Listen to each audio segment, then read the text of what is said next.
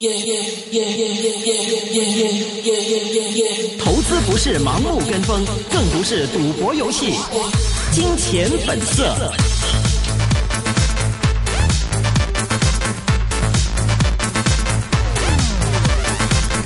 好的，回到最后半小时的金钱本色环节，现在我们电话线上是已经接通了国元香港的首席市场策略师张浩涵张老师，张老师你好。呃，主持人好，听众朋友好。呃，现在这个在港股方面，不知道您现在对港股方面的看法怎么样？因为进入四月份之后，好像大势方面出现一些波动跟回调。呃，我对港股这个呃呃观点一直都没有变。嗯。上次见了一万八千两百七十八的低点之后呢，呃，当时我的观点就是说，市场呢，呃，反弹反弹之后呢，会有调整，调整的。第一点呢，很可能将确定今年这个港股整体的运行格局。简单来讲，就是说，呃，如如果这个这一轮的反弹结束之后啊，因为出现一些新的利空消息，呃，那么比如说中国的经济数据啊、人民币的汇率问题啊、地缘政治引发的这些战争危险啊，呃，或者呃其他一些美元加息等等这些因素，如果出现的话呢，造成。呃，恒指的下探，那么下探呢？如果是说呃不利的因素，呃，被市场这个情绪过度的放大，那么是有有可能最低见到呃一万七千点呃以下的。那么如果这一些这个利空的因素呃没有没有出现，那么这一轮反弹之后呃回调的低点不低过前期一万八千两百七十八点的话，那么。一万八千两百七十八点很有可能成为今年全年的一个呃低点，那么短期进入四月份之后的最近几个交易日的呃回调呢，目前来看，呃还不能判断说这一轮的这个反弹呃就结束了。那么今天呢，从这个呃市场的情绪来看，在市场三十天平均成本线这一块遇到了明显的这个呃支撑，嗯，那么。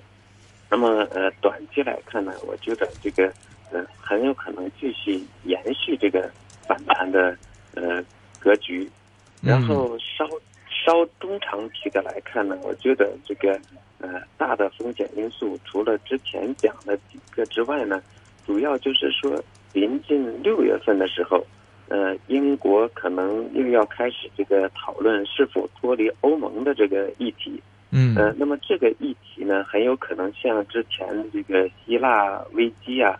嗯，呃，这个给港股造成这个呃冲击一样，也有可能会给港股造成冲击。呃，那么就短期来看呢，认为这个恒指还是还是有可能延续这个反弹格局向上呢。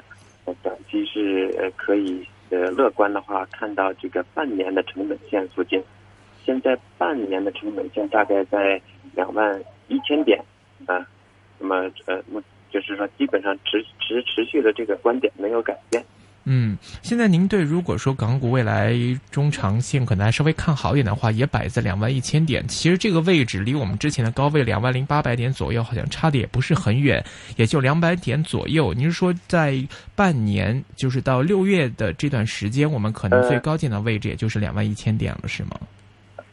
不是这个呃，因为这个我是讲中期的因素来看呢，有这个英国脱离欧盟的这个议题，可能临近六月份会受到这个呃市场这个关注。嗯。呃，但是另外我们同时也注意到，这个呃比较积极的，而且相对来讲确定性比较强的一个，就是深港通的这个议题。嗯。呃，那么按照这个呃中国政府的，包括内地证监会的表态，以及港交所以及香港证监会这边的表态呢，很有可能在六月底之前，呃，香港这个交易所方面啊，包括和券商的一些系统接入测试方面，很有可能会准备完毕。那么也就是说，六月底之前，深港通有可能成型的。深港通如果成型呢，很有可能会给这个香港市场带来南下，就是从大陆过来的资金。那么也有可能引起外资啊，针对这个内地资金南下的这个预期，外资也有可能转而看好港股。那么这样很很有可能这一轮这个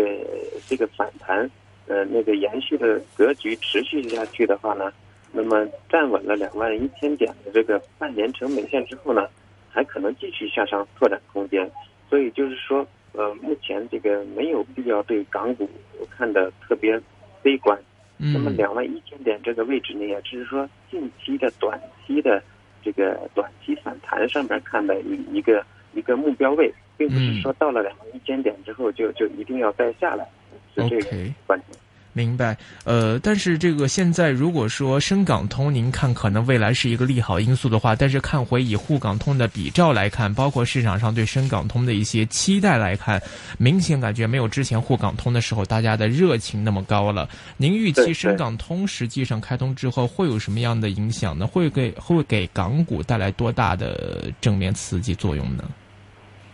呃，因为前面有沪港通做参照，嗯那么这一次南下的资金呢，预料不会像上次沪港通那样激进，那么短期剧烈的升之后，然后是长期的这个半半年多的呃呃回调，呃，但是这个相对来讲，这个深深港通呢，呃，可以让内地的投资者更多的关注到香港的一些。呃，同行业的，尤其是科技类的这个股票，跟嗯这个深圳市场的这个科技类的股票，或者是说小盘股股票之间巨大的这个呃估值差异。那么预料呢，这一部分呢，很可能就是说吸引的资金相对会比沪港通的呃相对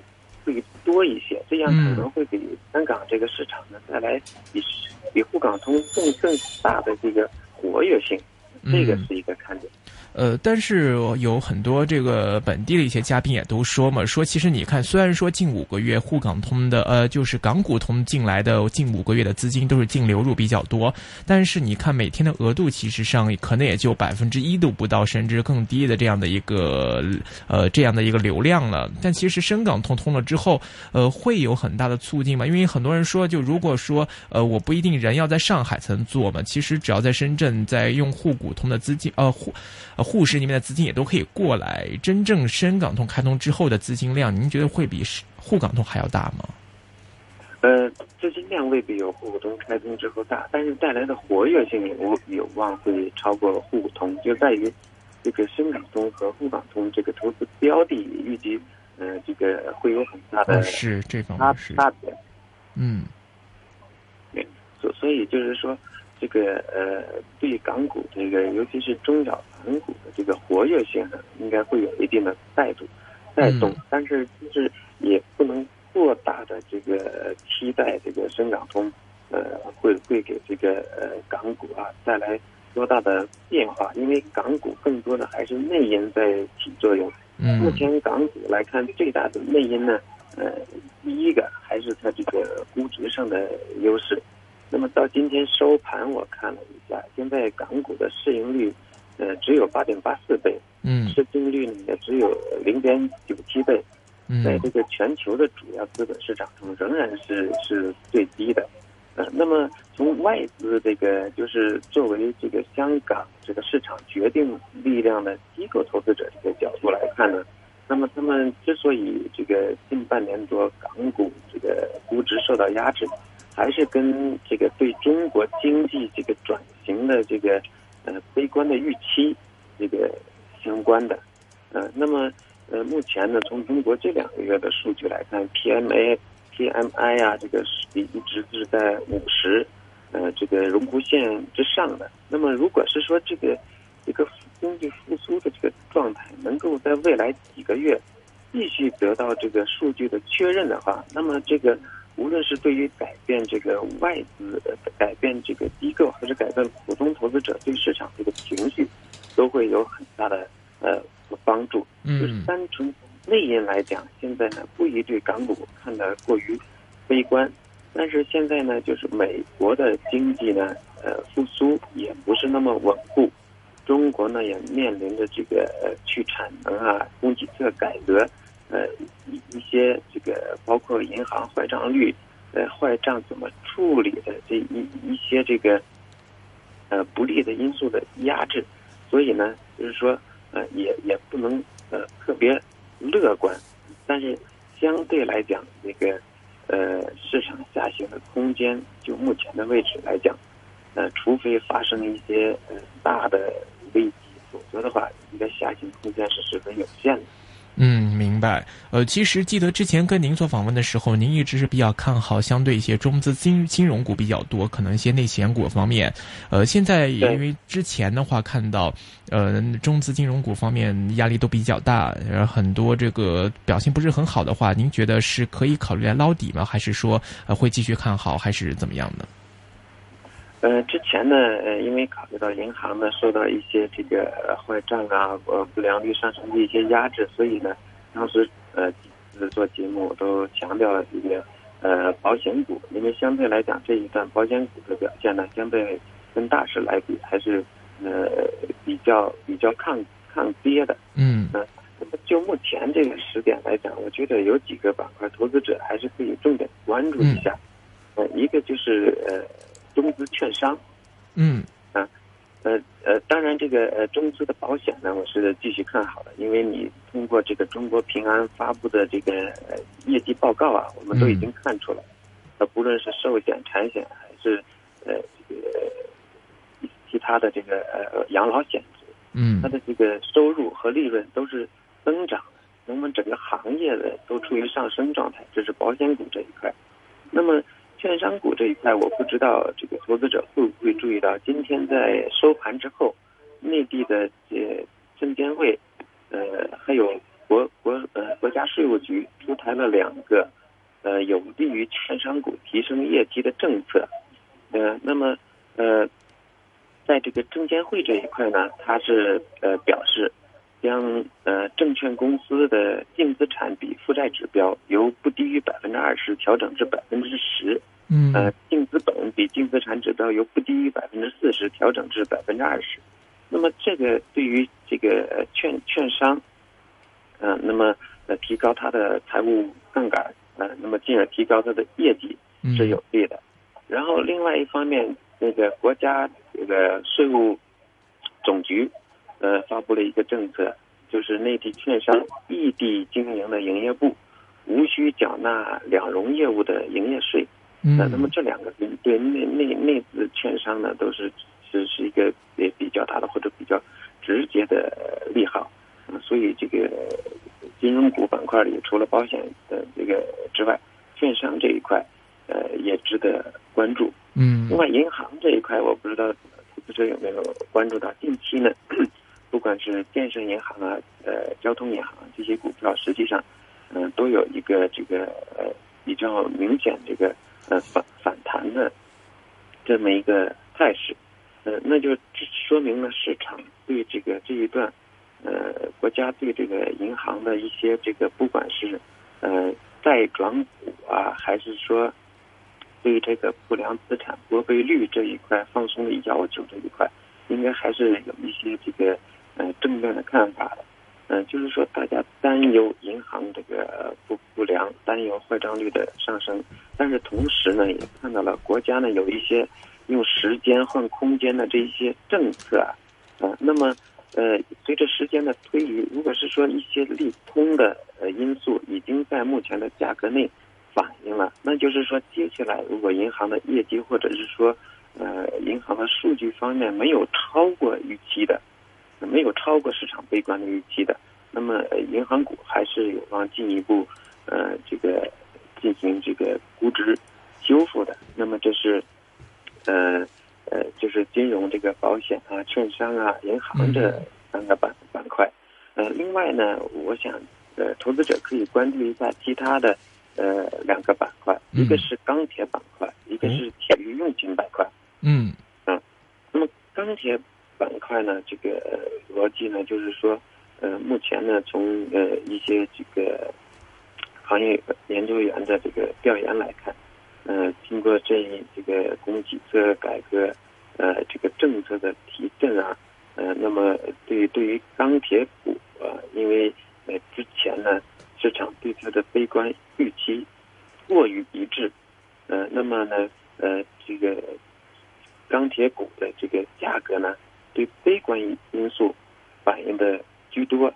呃，然后呢，呃，根据行业研究员的调研来看呢，目前的钢铁企业这个库存实际上是很低的。那么供给收缩这一块，很有可能在未来几个月的时间之内，看到由于房地产投资回升所带来的钢材价格的上涨。嗯，那么这一块对钢铁股会有一个呃刺激，所以钢铁板块这一块可以呃投资者可以关注一下。嗯，呃，另外一个就是体育用品板块，体育用品板块呢，主要是因为前几年呢，那个。库存压力十分之大，那么大部分的体育用品商啊，都用了前几年的时间在努力的去库存。那么经过了这两三年的去库存之之后呢，那目前呃体育用品商出现了这个这个轻身上阵的这么一种态势。呃，那么从今天盘面来看呢，体育用品，呃，安踏呀。安踏体育涨了百分之八点四，匹克体育涨了百分之八点六，特步国际涨了百分之五，三六一度也涨了百分之二。嗯，那么就说这个板块说明还是有资金认同它这个呃调整完库存，呃，那么整体行业有可能向好这么个呃态势的。那我就呃从这个这些角度出发，建议投资者可以关注一下券商、银行、钢铁和体育用品。是，呃，在这几个板块里面，这个张老师觉得是所有的呃股份都可以考虑，还是说有一些个股是您个人比较中意多一点的，或者是龙头的呢？建议还是找龙龙头公司。嗯，呃，当然了，有些这个投资者可能追求这个短期收益的，那么可以找弹性大的，那相对市值就呃比比较小小的公司。呃，那么像这个呃。呃，钢铁板块里，什么鞍山钢铁啊，呃，鞍钢股份啊，这些相对来讲，这个市值比较小，弹性呃比较大。嗯嗯，那么那么银银行板块里边，像建行这种相对来讲流通股比较少的，那么呃喜欢弹性大的投资者都可以呃考考虑。嗯，那么体育用品这一块呢，就建议大家涨相对来讲。就是从过去一年这个角度来讲，相对来讲涨幅比较比较少，然后这个呃去库存呢相对来讲比较比较踏实的，呃像这个具体的就是这这么几个公司，嗯，就是说，所以我尽量就是说给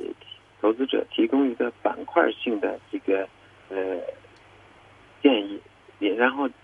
各具体的公司呢。呃，建议投资者在我讲的基础之上，再去细看一下这些公司的业务啊、库存啊，然后横向的比较一下它的弹性啊，然后再去做进一步的选择。是明白。呃，另外，其实内地之前大家都知道，地产股啊，地产方面楼市一直比较火热。那么，其实地产股之前也曾经升了一轮，虽然最近好像是有一些回调，呃，但是内房股方面，不知道张先生的看法怎么样呢？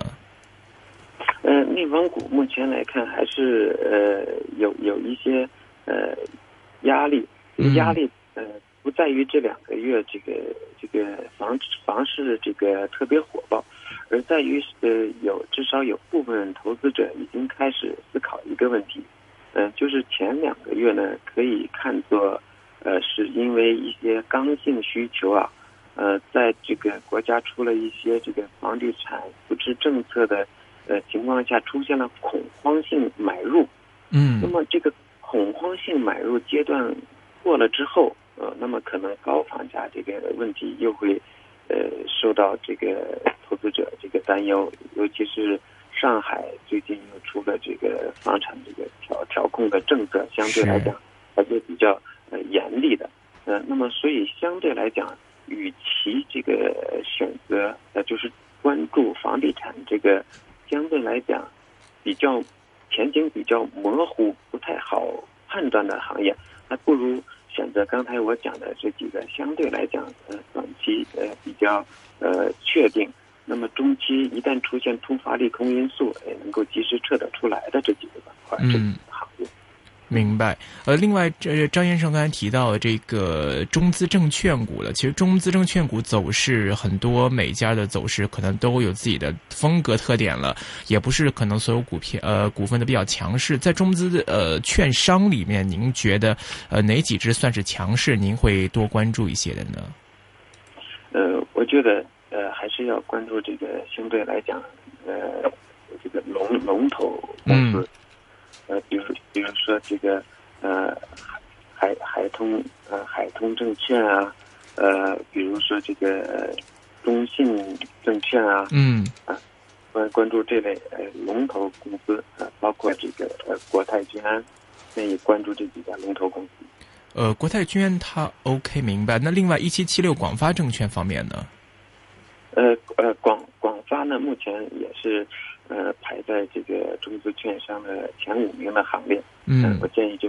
呃关注，包括主持人推荐的这个呃提醒的这个广发证券这前几家龙头公司。嗯，像这些呃类型股份投资，您个人是看的投资周期大概会看多久啊？呃，目目前来讲，呃长长期来看呢，可能呃要要等这个。沪港通啊，包括接下来内地的股市会不会企稳，成交会不会呃继续活跃，嗯，所以长期那个券商股的表现，我还呃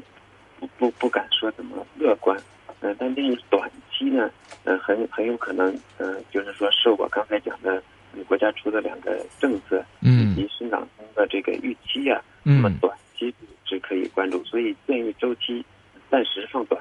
明白。好的，今天非常高兴请到国元香港首席市场策略师张浩涵老师来讲一讲港股方面，谢谢你张老师，谢谢。